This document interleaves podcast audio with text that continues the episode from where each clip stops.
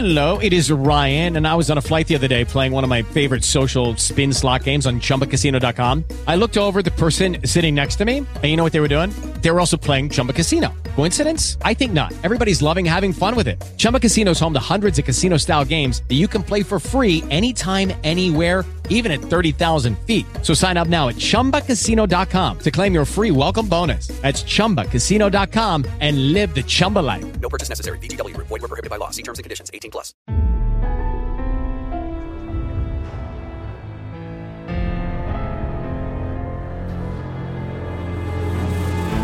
From NBI Studios, this is Truth and Justice, a crowdsourced investigation in real time. I'm Bob Ruff.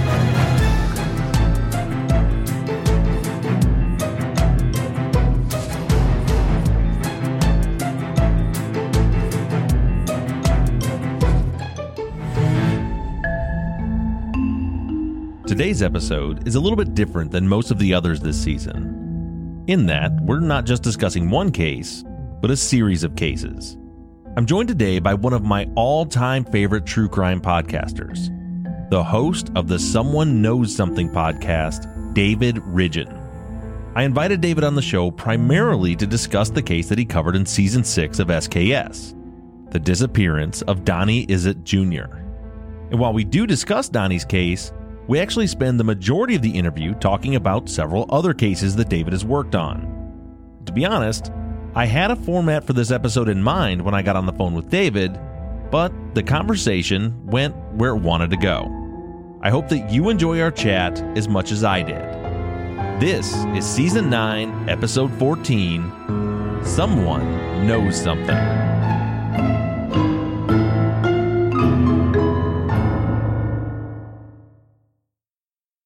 Texas Ranger James Holland is a legendary interrogator. They call him the serial killer whisperer. You can't hide those indications, and that's why yesterday I knew that he did it.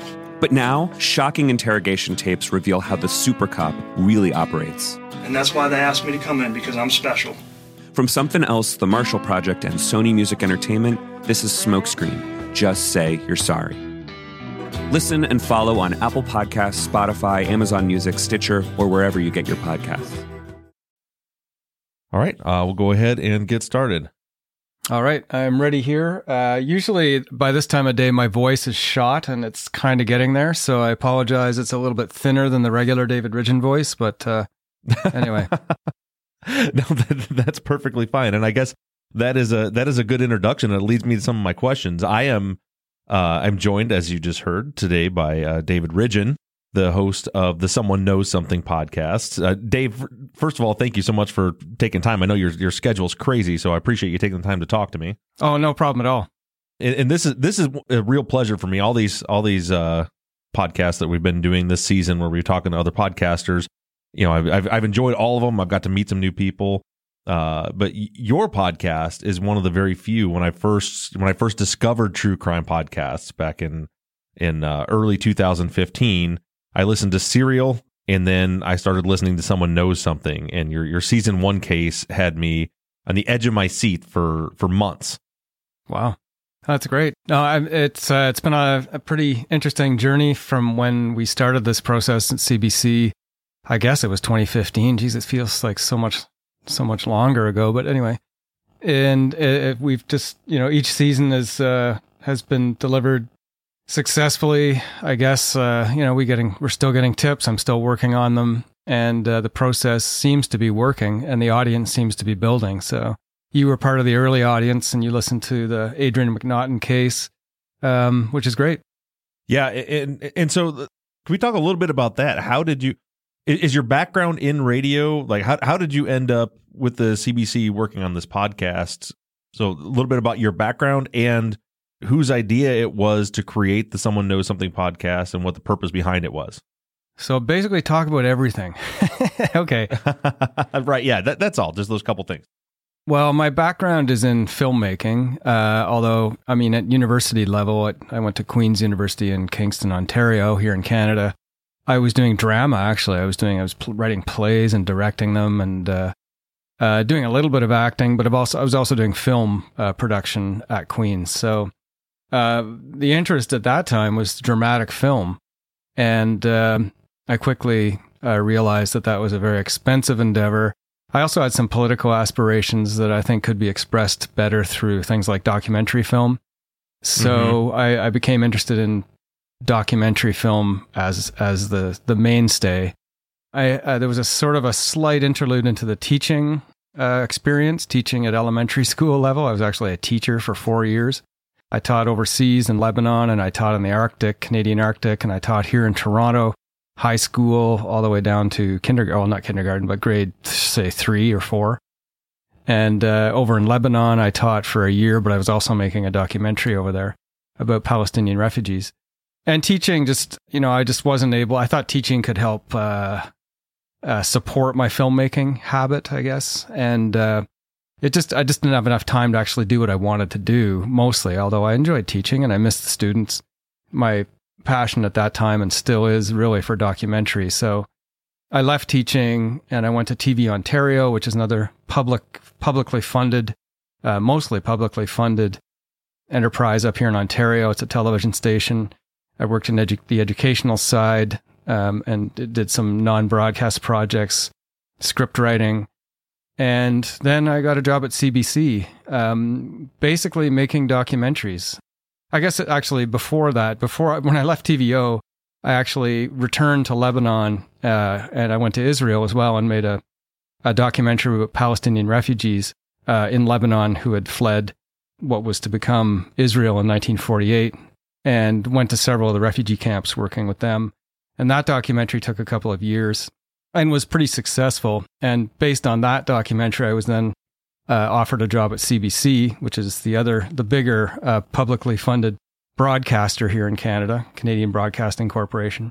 And I worked there as a documentarian on a show called CBC Sunday, which was a 2-hour current affairs show which dealt with politics and spirituality and kind of anything you wanted to do kind of thing. And it was while I was at CBC Sunday, I guess it was about 2004, I worked on a documentary in Mississippi, which took the three civil rights workers who were killed by the Klan in 1964, that summer down there. CBC had documented a lot of this case, and we have had a ton of 16 millimeter film in our archive. And I was asked to go direct this film, work with a producer who had done a lot of work on this case, or on the case of the three civil rights workers. And in particular, the potential for a trial in the case of Edgar Ray Killen. So I did a whole bunch of research. What footage did CBC have? We had tons of this black and white stock, and I was looking at it on a Steenbeck in the basement in preparation for my shoot. And I found out about another case about two African Americans, Henry Dee and Charles Moore, who were also killed by the Klan, the same Klan group that had killed Schwerner, Cheney, and Goodman. Except that these two teenage 19-year-olds, African Americans, were killed by this group 2 months before, and their case hadn't gone anywhere. So I was interested in that case, and I went down to Mississippi in 2004. We did a lot of shooting about the Killen trial, or the potential for a trial in the Killen case. And then I returned to Canada and continued working on the Dee and Moore case. So all this under the auspices of CBC Sunday, this current affairs show. So I pitched to CBC Sunday. I got a 10-minute documentary about this family member. He's going to confront this case of his brother being killed by the Klan in Mississippi. And if you can just give me enough funding to do this, I'll just do a 10-minute film, knowing it was an American film being done for a Canadian broadcaster. Mm-hmm. It's a 10-minute doc. So I found the brother. I found Charles Moore's brother, Thomas Moore, in Colorado. And I said, let's go back and look at your brother's case together. So this is the genesis of me being investigative, basically, and working with a family member. Let's go back together to Mississippi. We know that there's one of these Klansmen alive who likely killed your brother. Let's go talk to him. Let's go see if we can get some things stirred up. And meanwhile, I told CBC, this is a 10-minute film. You know, we're a current affairs show, no problem. I knew that they weren't going to fund a big project. So anyway, long story short, I went to Mississippi with Thomas Moore. We discovered Another Klansman was also alive, so there were two Klansmen that were still alive that had murdered Charles Moore and Henry Dee. And we, over probably, many months, probably 3 years altogether, we were able to get that case into court, federal court, and James Ford Seale had to serve 3 life sentences and died in prison because of it. So it was a successful mission, and it was a mission with a family member. We worked together. I worked with Thomas Moore very closely. We still speak on the phone together. Talked to him last week. And I've been working with him on that case even after it was solved in the courtroom. He returned to Mississippi in 2011 with me, and he reconciled with the still remaining Klansman who actually turned on his colleague and remained out of jail.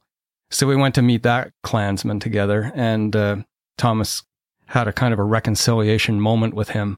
And that's the whole process. That's the beginning, from learning about a case to helping get it into court, to watching the conviction, to the family member, seeking some kind of reconciliation with the perpetrator right to the very end. So I basically took that model, working with family members to look back at cases that were allegedly cold and kind of worked it into a more regular process. So after that case, after that film came out, it was very successful. I worked with CBC on several other cases in Canada. I did 4 other cases here. And there's been 2 arrests out of those cases. And then in 2015, just skipping forward many years, CBC contacted me and said, "David, we want you to develop a true crime podcast for us." And I guess, they had seen the success of Serial. I've actually never really listened to Serial, to unfortunate ears of some of your listeners. I listened to probably about 10 minutes of the series. But I mean, I had come to this from 2004. I've been working in the investigative area. So when I developed Someone Knows Something, it was completely out of what had come before from my own experience. And that was basically self-taught. I was never educated even as a journalist. I was never educated as an investigator. I just learned by doing and looking for FBI documents and any kind of little bit of information I could find. I learned how to find them. And it's a good way to learn how to be an investigator, just by doing, working with Thomas Moore. So I applied all of those things that I had learned about family and about script writing. I had done some screenwriting as well in my past, so I applied all of those things together in developing Someone Knows Something. The title, I actually coined the title because it's Someone Knows Something is what you hear almost every single case I've ever worked on. It's a phrase that's uttered at least 3 times or 4 times in every conversation with police or family members or friends of victims. So I thought it was an apt title. And from there, we thought that the first case that I should do should be, going back to my hometown, going back to Armprior, because it was one case that had always haunted everybody. And in fact, I knew a lot of people growing up who had been on the search for Adrian McNaughton. My brothers and my sister had friends whose family were directly affected by it. And my mother worked with Mrs. McNaughton at the hospital. They were both nurses. So it was a case that was close, and it made sense that that's a good starting point.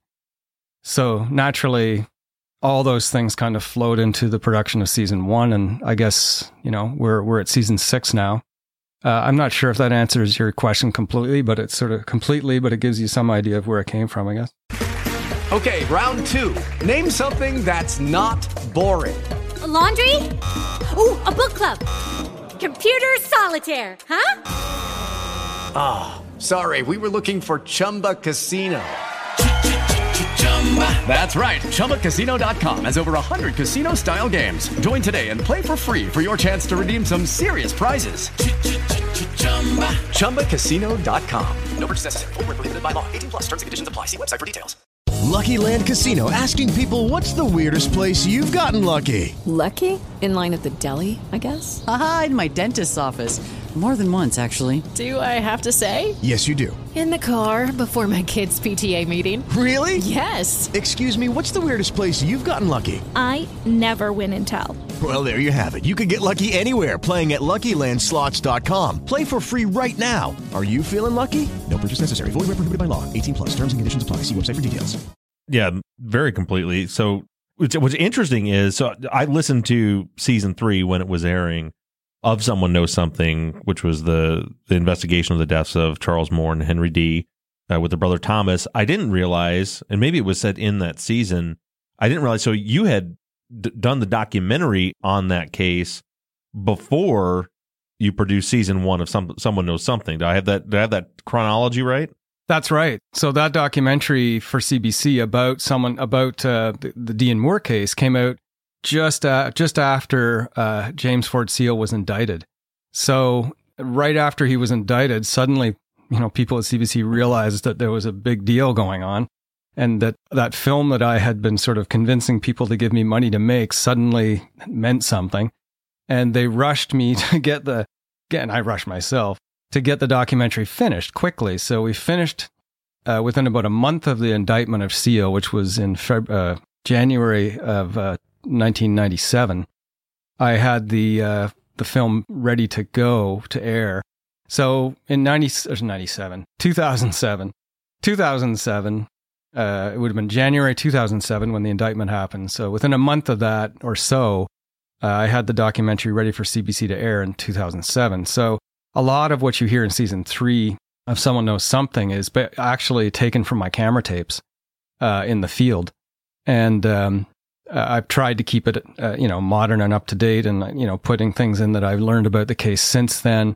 It's kind of like the director's cut, I guess, the SKS season, but it certainly has a lot more detail in it than I was able to get in a film, which is another amazing thing about the podcast medium, which is it's a completely different kind of medium. It gives you a lot more time to get a lot more detail into things than any other sort of way of content production that I know.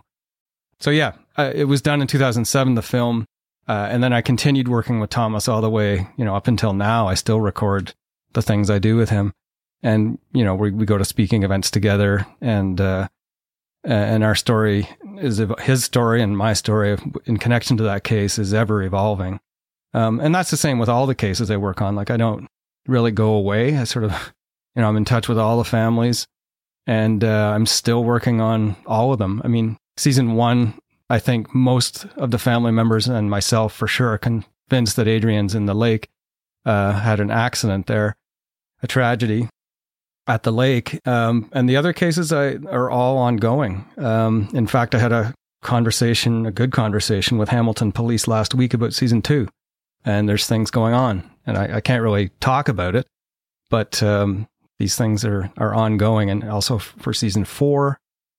Season 5 and season 6.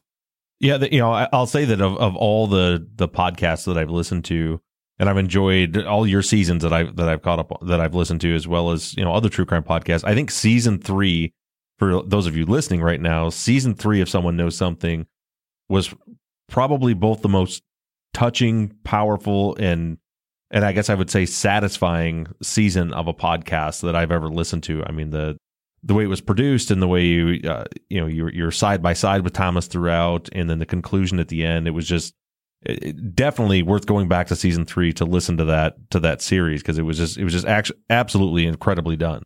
Well, thanks for saying that. It's certainly one of the cases that I've worked on that's affected me and my whole family, and I mean other people I know, and obviously Thomas Moore, in ways that you can't really describe. I think it's an important season.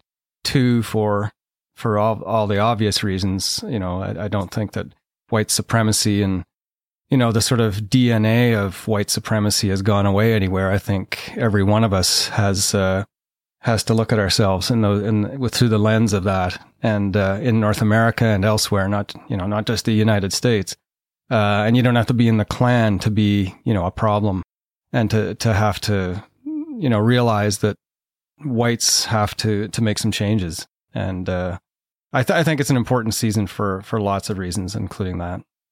I agree on 100%. And you mentioned the reconciliation with Thomas and one of the Klansmen. I mean, it's just a very powerful season without spoiling too much of it for all of you listening.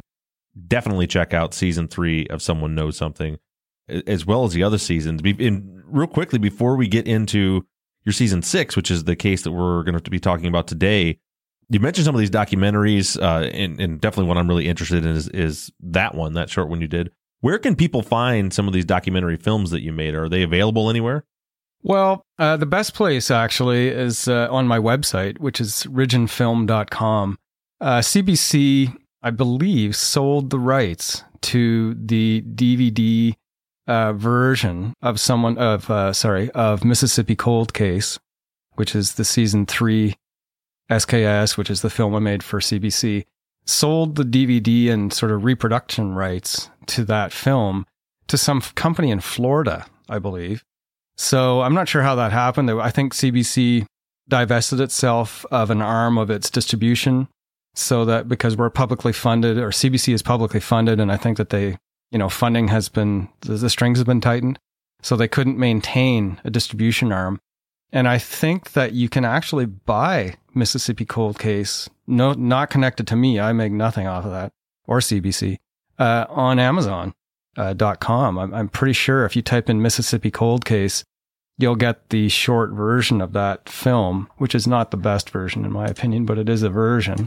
Let me just tap on my keyboard here and make sure of that, because I get this question a lot.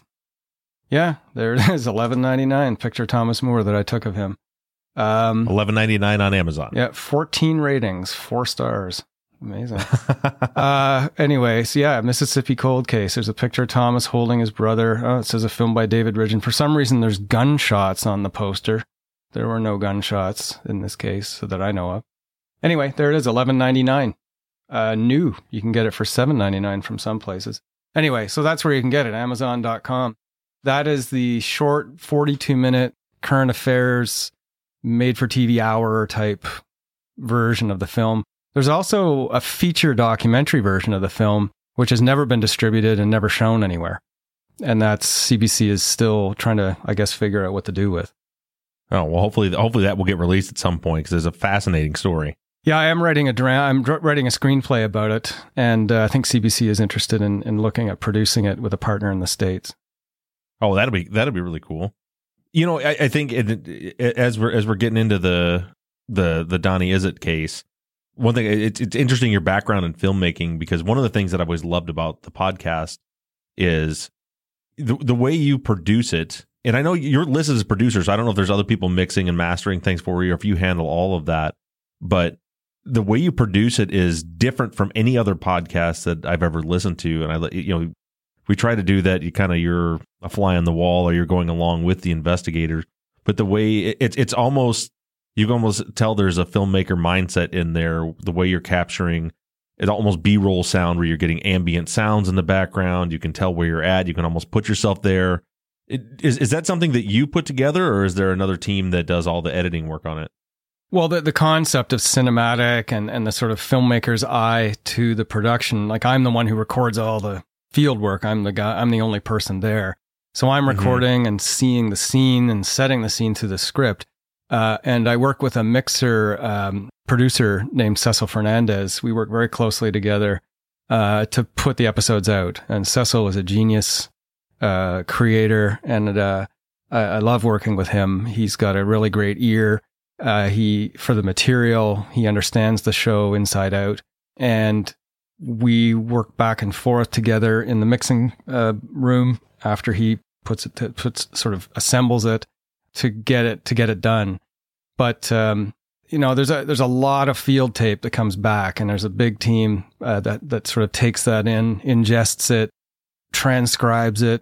It's got to be one of the most monotonous jobs in the world to sit and listen to my voice for hours on end. But these people sit and do it. I mean, they're paid to do it, but they do it. And it's a lovely, amazing team that CBC has provided to help me out with the show. And the transcripts are, 50, 60 pages sometimes, it seems to me. And I come back with I record everything, right? Like I record me ruminating about things. There's so much that doesn't get into a piece. I think the ratio must be 100 to 1 or something, or 120 to 1, you know, of minutes to minute that comes into that goes into the piece versus what I recorded for it. But that's just, you know, tape is cheap to some extent. Documenting with a microphone is much cheaper than documenting with a camera. Although, you know, digital photography, you can pretty much shoot everything too. And I tended to do that too when I was in the field. So I transferred that directly to just microphone recording. Because if the camera doesn't see it or the mic doesn't hear it, then you don't have it, right? So, and you can't you can't manufacture it later, and you can't get that moment back. So, I always have to be recording, and basically until I go to bed, and then when I wake up, sometimes even during breakfast, I'm recording. You know, in the new case, season 6, I'm constantly eating breakfast with Deborah, and talking to her. I don't know if you notice some of the conversations are in the hotel breakfast room, but that's when you get those moments, you get those documentary thoughts, you get those real, it's a really authentic moment, you know, if you do that. Otherwise it's like, can you just say that again, please? You know, it's a retake or a revision on something that somebody said. And I don't like that. I think the first take is the best take always, bar none. Yeah, the most organic and authentic. We went through that when I was making my TV show, and the producers I learned a little bit from them, but every time we were doing an interview, they wouldn't let me into the same room with someone that I was going to be interviewing because they didn't want to try to recreate me not being an actor, pretending to meet them. Right, right. And you got so much more authentic, and that's how Someone Knows Something feels. It's all very, very candid, very authentic, and organic. So what's your background then? What, just quickly, I'll just turn the tables on you. Where do you come from with your production? A very strange place. I was a fireman and an arson investigator, and then a fire chief. And then I started podcasting, doing this kind of investigative podcast thing just as a hobby. I was actually talking about the serial case when I started. And then it took off to the point where people were pitching cases to me. Innocence projects were bringing cases to me. And so I started, you know, learning on the fly. It's like, oh, I had an investigative background from being an arson investigator, but other than that, no law enforcement background, no legal background, and no audio production background. And just over 5 years, you know, we developed the podcast. The podcast got turned into a TV show, and then now this is what I do. And it's sometimes I don't know how to answer that question because I'm not exactly sure how I ended up in this strange place I'm in now. Yeah, well, that's the kind of story that I hear all the time, and I think, you know, we're people on Earth. We don't really know why we do what we're doing. I think we just kind of do it, and we make up the sort of spaces in between to make it make sense for us. So people's lives are no different, and I see that kind of apparent hodgepodge of, you know, experience and other things, life experience and jobs coming together all the time. And podcasting's a great opportunity for people like you. And I guess, to kind of come forward with some kind of content, you know, and I was talking to some students in Baltimore via, you know, distancing over the Zoom a couple of weeks ago that anybody, you know, you should be taking this opportunity now to make a podcast because it's not like anybody can cook. I mean, you have to have some skill to produce this stuff, but it's a great time. It's like a golden era for this kind of production. And this kind of storytelling. It's not, podcasting isn't an adjunct. It's not like an extra to a documentary. It's not like, oh, and we're going to do a podcast version later. Podcasting is its own thing. It's its own genre. And I think younger people are positioned perfectly to take advantage of all the equipment and not a lot, basic equipment that they could put together and tell the stories that they need to tell. So anyway, I'm always interested to hear how other people have come to it as well. Yeah, I am too, and that's one of the questions why I always ask people that exact same thing, because it's the time of the independent content creator, you know, where we can, you know, almost anybody can pick up some very basic equipment and can try their hand at making a podcast and telling stories and creating, and I think it's amazing, and I've got to, you know, meet some amazing people that are doing this now through this medium, and hopefully it just keeps on growing and growing, and I think it will.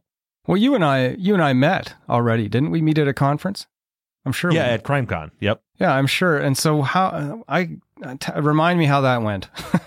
It went with me sort of fanboying. It looked like our booths were close to each other, and I saw you standing there. I think it was the one in New Orleans. Yeah, I just in New Orleans. Introduced myself to you. Yeah. Okay. Now, yeah, I do remember you. But you were at a booth, right? Right. Yeah, I was just right around the corner from you in a booth. Right. Okay. Yeah. Okay. No, I remember you. I was the big guy covered in tattoos and a big beard. Yes. No, I remember. I think I have a picture with you. Did you get a picture taken with me? I think so. Yeah. Yep. Yeah. Okay. Okay. Round two. Name something that's not boring. A laundry? Ooh, a book club. Computer solitaire, huh? Ah, oh, sorry. We were looking for Chumba Casino. That's right. Chumbacasino.com has over 100 casino-style games. Join today and play for free for your chance to redeem some serious prizes. Chumbacasino.com. No purchase necessary. Void where prohibited by law. 18+ terms and conditions apply. See website for details. Hey guys, it is Ryan. I'm not sure if you know this about me, but I'm a bit of a fun fanatic when I can. I like to work, but I like fun too. It's a thing. And now the truth is out there. I can tell you about my favorite place to have fun. Chumba Casino. They have hundreds of social casino style games to choose from with new games released each week. You can play for free anytime, anywhere. And each day brings a new chance to collect daily bonuses. So join me in the fun. Sign up now at chumbacasino.com. No purchase necessary. VGW Group. Void where prohibited by law. See terms and conditions. 18+. All right. So you want to talk about season 6? Yes, let's do that. So give me kind of the breakdown. The way you guys do your seasons, they're pretty short. They're easy to consume. You know, season 6 it's 5 episodes, and you cover a lot of ground in those 5 episodes. So can you kind of give us the first start would be where, you know, what happened in this case. We're talking about Donnie Isitt. What happened to it before his mother ended up reaching out to you and you started to investigate it? Because it was kind of bizarre how this case went on for so long with no resolution. Yeah, there's lots of cases that go on without resolution and that have somewhat similar kind of timelines and occurrences in them. But Donnie Isitt was a 19-year-old Maryland college student. He disappeared in the spring of 1995. He was on a road trip with a friend. His mother, Deborah, received a phone call from him on Mother's Day, and he seemed troubled, she said, Donnie, on the phone. He, I guess, asked her to send him some money, and then she says she heard a scream, and suddenly the phone went blank, and she never heard from him again. And then the next thing she received was a ticket in the mail that said there was a speeding ticket, and Donnie didn't appear for his hearing, so, you know, he's got a fine now. So Deborah knew that there was something wrong. She went to the police in Maryland, and they suggested that, you know, due to Donnie's lifestyle, Donnie happened to be gay, that, you know, he probably just left the state and everything's okay. So there was no foul play, basically. They suggested this to her.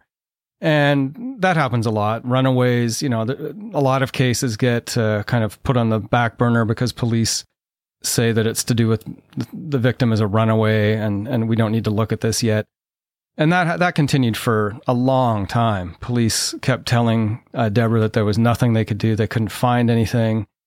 And eventually, you know, Deborah did some work of her own. She sort of backtracked the ticket that she received, the speeding ticket. She found out that the car that her son was in, although he was driving it, her son, Donnie, was driving the car. It was owned by another person named Shane Gunther at the time. And so she was like, who's Shane Gunther? And Deborah backtracked using the ticket again and followed the sort of licensing to Mississippi. And she got Shane Gunther's mother on the phone. And from there, she at least found out that Shane was a friend of Donnie's and that they had been together in this car. So that helped her, and some of the things from that conversation came up again later as evidentiary that Shane Gunther's mother had said to Deborah. So many years have passed, say 16 years or something like that. have passed, if not more, in the case. And Deborah finally gets a hold of an investigative file, or part of the investigative file, from a sympathetic police officer in, I believe, in the Baltimore area. And probably within an hour of reading the documentation, Deborah finds that they didn't interview one of the main witnesses to the case. Stunningly, this is after Deborah complained that the police weren't doing anything. They did. The police did a number of case reviews and always came back to Deborah saying, "We've done everything we can. We can't see any mistakes we've made in this investigation." And within an hour, she finds the main mistake. You didn't talk to the person who says they know what happened. And it's just an incredible, almost an unbelievable story. So, of course, when Deborah came to me and asked me to help her, she told me this story, and it was like, well, let's go. You know, like, you can't say no. You can't say no to that case. And that's the story of season 6, is what happened to Donald Isitt. And we go back to Mississippi together, Deborah and I. I go to Los Angeles. I go to the West Coast and other areas and try to find out. And I don't know how much I want to reveal here if people haven't listened to it, but it's an ongoing case, and I'm pretty sure I'm going to be putting an update episode out soonish, I hope. And that's about it. I don't know if you have any other questions on that, or... Yeah, well, so a little bit more of the background was, so, you know, again, it was the 90s, and it's interesting that we've throughout this season, we've talked about a lot of different cases, and what keeps a recurring theme keeps coming up is, you know, a homosexual male in the 90s, and how they seem to be kind of back then would be brushed off by, their cases would be brushed off by police.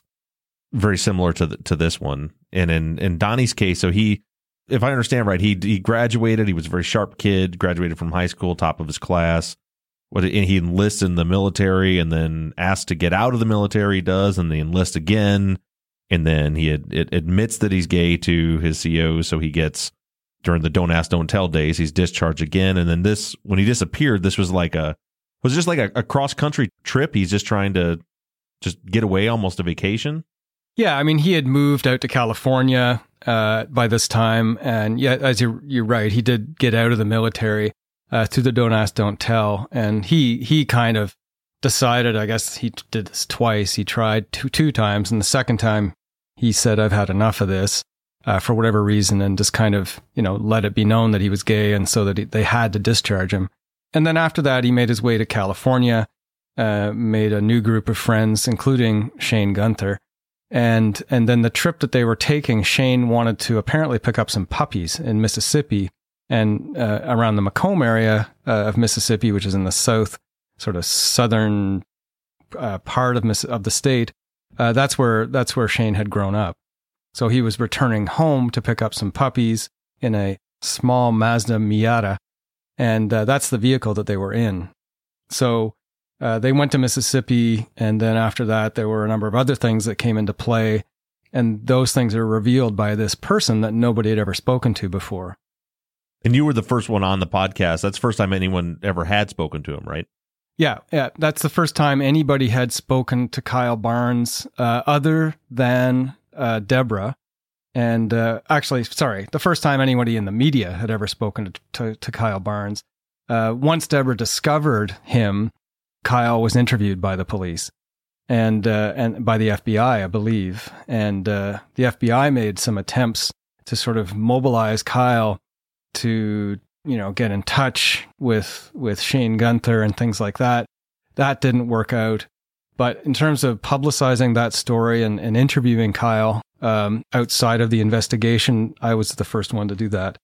And Deborah, I would say, would be the first investigator to interview him. I think she actually had him on the phone within a few weeks of discovering the information in the file. Which was, she got the file, what, 10 or almost 20 years after the fact? At least. Yeah, I mean, so it happened in 95, and she got the file in 2016, so. Yeah, so, I mean, 21 years later, she gets the file and finds that there's this person that no one had interviewed back then. And really, it was her, you know, that the police never wanted to do anything. I mean, Deborah did some pretty impressive investigative work herself. I mean, you touched on it a little bit, but, you know, he makes this call on Mother's Day from Santa Monica, California, and then he disappears. She has no idea where she's at, but she was the one that through the speeding ticket, found out that the speeding ticket was in Arizona, contacts people in Arizona to find out what car he was driving.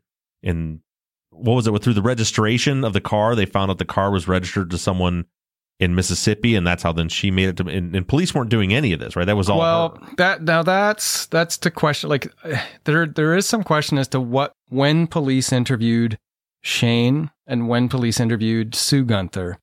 I believe that they actually had interviewed or talked to the Gunthers before Deborah talked to them about it, based on the file. So the dates in the file that I received from the police, or from Deborah, which is the police file, would indicate that they had called the Gunthers and Shane in particular and gotten a statement before Deborah did. So it's I don't make it as clear in the podcast because the dates kind of almost don't make sense to some extent. So I'm not sure about the file. So that's why I left it out. I left out the timing of who phoned first, but it doesn't really matter because Deborah found the information on her own. She knew it was important, and the things that Sue said to her were different than what, to some extent, than what Sue told police. So those comparisons can be made based on the two calls. So it's still seriously good investigative work on Deborah's part. Now, there are some developments that occur during the season, which we'll leave the details out so the listeners can go check it out on season 6. But me just kind of looking at the dates of what happened, are those the developments that have come where they've started moving the case forward? Were those developments due to the work you were doing on the case, or was that stuff that was going on anyway? Well, the developments that happened during the podcast are due to us working on it together, Deborah and I. And there's ongoing developments that have come out of that. Now, before the podcast, I worked with Deborah. There had been some work in Mississippi, but the findings that come out of, what happens in Mississippi that you can hear in the podcast are due to me working with Deborah. And, and the police obviously working on it down there.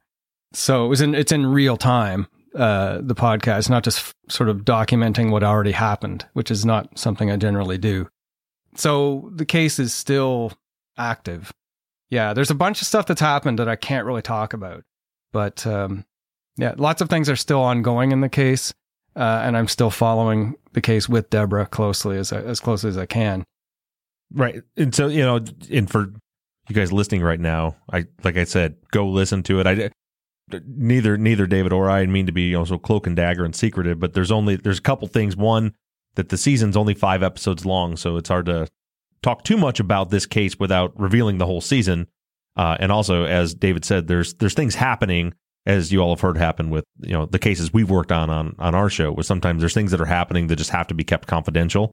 But it's an absolutely riveting case. It's 4 or 5 hours that will be time well spent listening to season 6.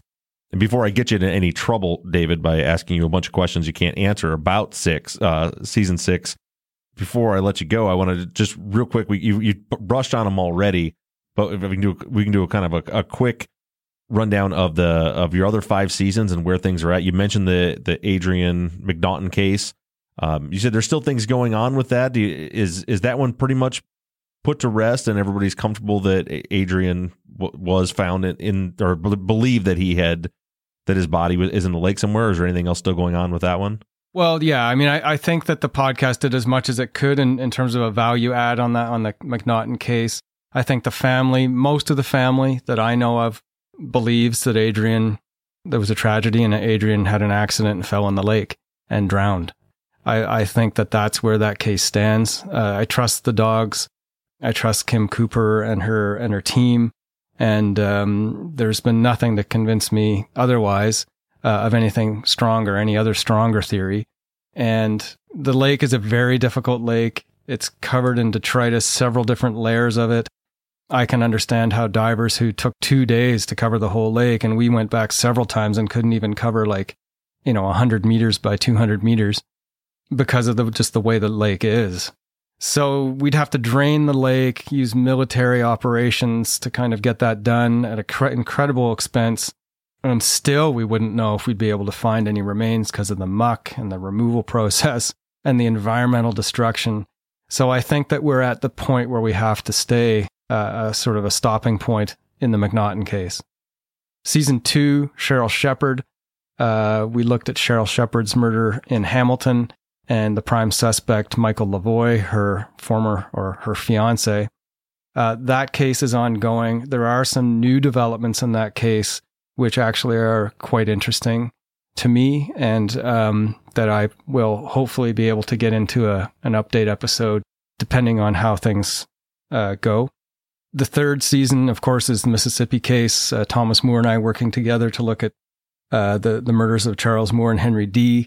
That case, there was an arrest, federal trial, a conviction on 3 counts of life convictions.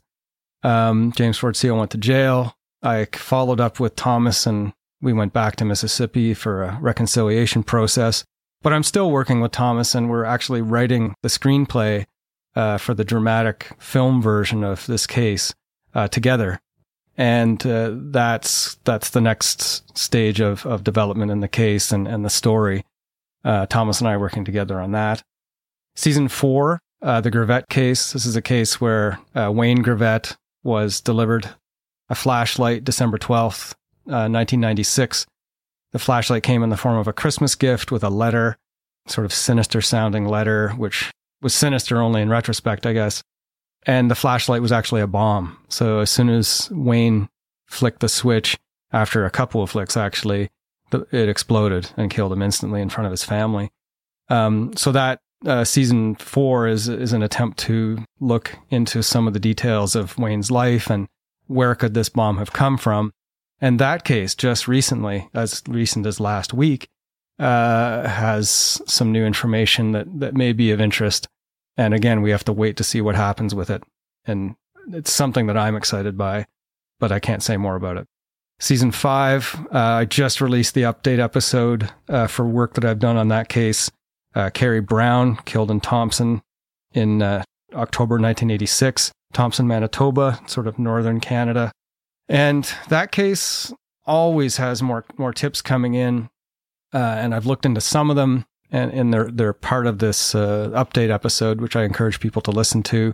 And I'm still working on that with Trevor. We're still kind of dealing with the aftermath of the recent release and some other information that's come in. And season 6, we've just talked about. So these are all cases that are continuing, exception of the McNaughton case, but I still keep in touch with the family. All the other cases, I'm regularly in touch with family members. So after 6 seasons of Someone Knows Something, as you said, the phrase kind of coined itself as you're bringing these cases to the public's eye and hope to find that person that knows something. Do you feel like after 6 seasons of this that the project is a success where you've been able to move the ball forward in every case that you've covered? Oh, absolutely. Every case we've been able to find new information and I feel like progressed the case. But more importantly, I mean, I'm not really a massive true crime guy. Like what I really am interested in is the sort of healing process of the family members and their confrontation of the case itself and of the information in it and of their loss and the community's loss. Those are the things I'm interested in as a metric as well. Like, once you're in the courtroom and you get out, you still have the loss. Your brother's still gone and you still have that horrible story of how that happened. And to get to the point where you can reconcile with yourself, you kind of have to find the truth first, right? So that's the process I take or work with family members to sort of achieve. So it's as important to me what happens with their lives afterwards as to whether the case got into the courtroom or not. And I think in each case, I've seen a net positive with family members and how they're able to sort of relate to the cases going forward in their lives. Well, it's fantastic work that you're doing, and I think it's for the drive behind it is admirable. And the last question for you before I let you go, David, is: do we have a season 7 in the works? There is a season 7 in the works. It's been put on hold. It's been put on hold for the next little while, although I'm still kind of working on it. in as much capacity as I can. It's tough to kind of pull the trigger on something and then slow the bullet down, you know? So I, you know, once you pull the trigger on certain things, you have to kind of keep going. And I Can't Get Over the Border happens to be another international case, where Canada, USA. And if I pull certain stops out, I have to follow through. And if I can't get over the border, I screw something up. So I basically can't, I have to keep it in a certain place before, you know, so that until vaccines come into play and I can actually more effectively deal with that one.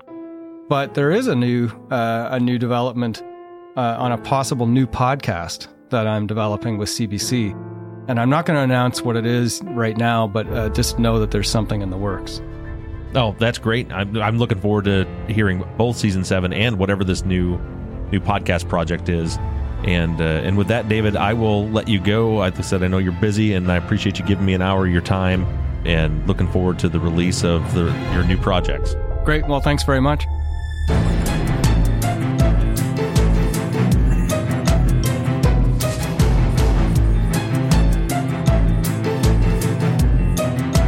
Truth and Justice is an NBI Studios production and is distributed by Wondery. Produced and edited by Mike Bussing and sound engineered by Shane Yoder. All music for the show is created, composed, and scored by PutThemInASong.com, who also mixed and mastered this episode. All of our font across all of our logos and banners were created by Tate Krupa of Red Swan Graphic Design. You can find more of Tate's work on Etsy. Thank you to Katie Ross of CreatedInTandem.com for designing, creating, managing, and maintaining our website, truthandjusticepod.com, where you can view all photos and documents discussed in every episode. Thank you to our transcription team, Pamela Westby, Kathy McElhaney, Charlena White, Kaywood Yomnick, Ginger Fiola, Edith Swanneck, Lindsay Pease, and Jen Reese Incandela. And as always, thank you to all of you for all of your engagement and support. If you like the show and you'd like to support us, you can do so in a number of ways. To financially support the show, you can go to patreon.com/truthandjustice. On the Patreon page, you can pledge as little as $3 a month, and we also have reward levels. For just $5 a month, you get access to ad-free versions of all of our episodes and behind-the-scenes videos of the creation of our Friday follow-up episodes that always include 10 to 30 minutes of pre-show bonus chat. Other reward levels include t-shirts, hats, and even the opportunity to co-host one of our Friday follow-up episodes. To become a patron, just go to patreon.com/truthandjustice. You can also help us out by going to iTunes and leaving us a 5-star rating and review. And lastly, you can always support us by supporting the companies that sponsor this program. If you have a new case that you'd like us to consider for future seasons, you can submit your cases on our website, truthandjusticepod.com. Just click on the case submission button and fill out the form. And the most important thing that you can do is to engage in our investigations. You can keep in touch with us through our email at theories@truthandjusticepod.com. You can like our Facebook page or join in on the conversation on the Truth and Justice Podcast fans page. For all of you tweeters, you can connect with us on Twitter at TruthJusticePod. And I personally can be found on social media at BobRuffTruth, and Mike can be found at MurbGaming. MURRBGAMING. Don't forget that we always have our 24/7 voicemail line open for questions, comments, or tips on our cases. That phone number is 269-224-2833. However you do it, stay engaged, stay in touch. But as for now, I'm signing off. I'm Bob Ruff, and this has been Truth and Justice.